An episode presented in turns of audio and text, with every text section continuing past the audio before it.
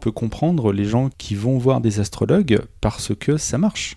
Les astrologues qui pratiquent l'astrologie parce que ça marche. Toute la question est, qu'est-ce que ça veut dire ça marche?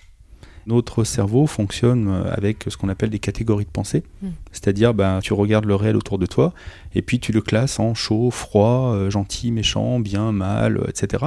Et les signes astrologiques, c'est ça en fait.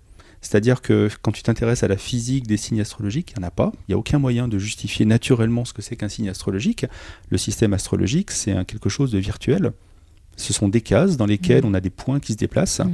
et ces points, ce ne sont pas des astres. Par contre, du point de vue des symbolismes des signes astrologiques, bah ça permet de faire des portraits. Mm. Et effectivement, ça marche, tu arrives toujours à faire des correspondances. Là où, j'insiste lourdement sur quelque chose que les astrologues avaient déjà vu, c'est euh, pourquoi ça marche quand tu t'es trompé de date?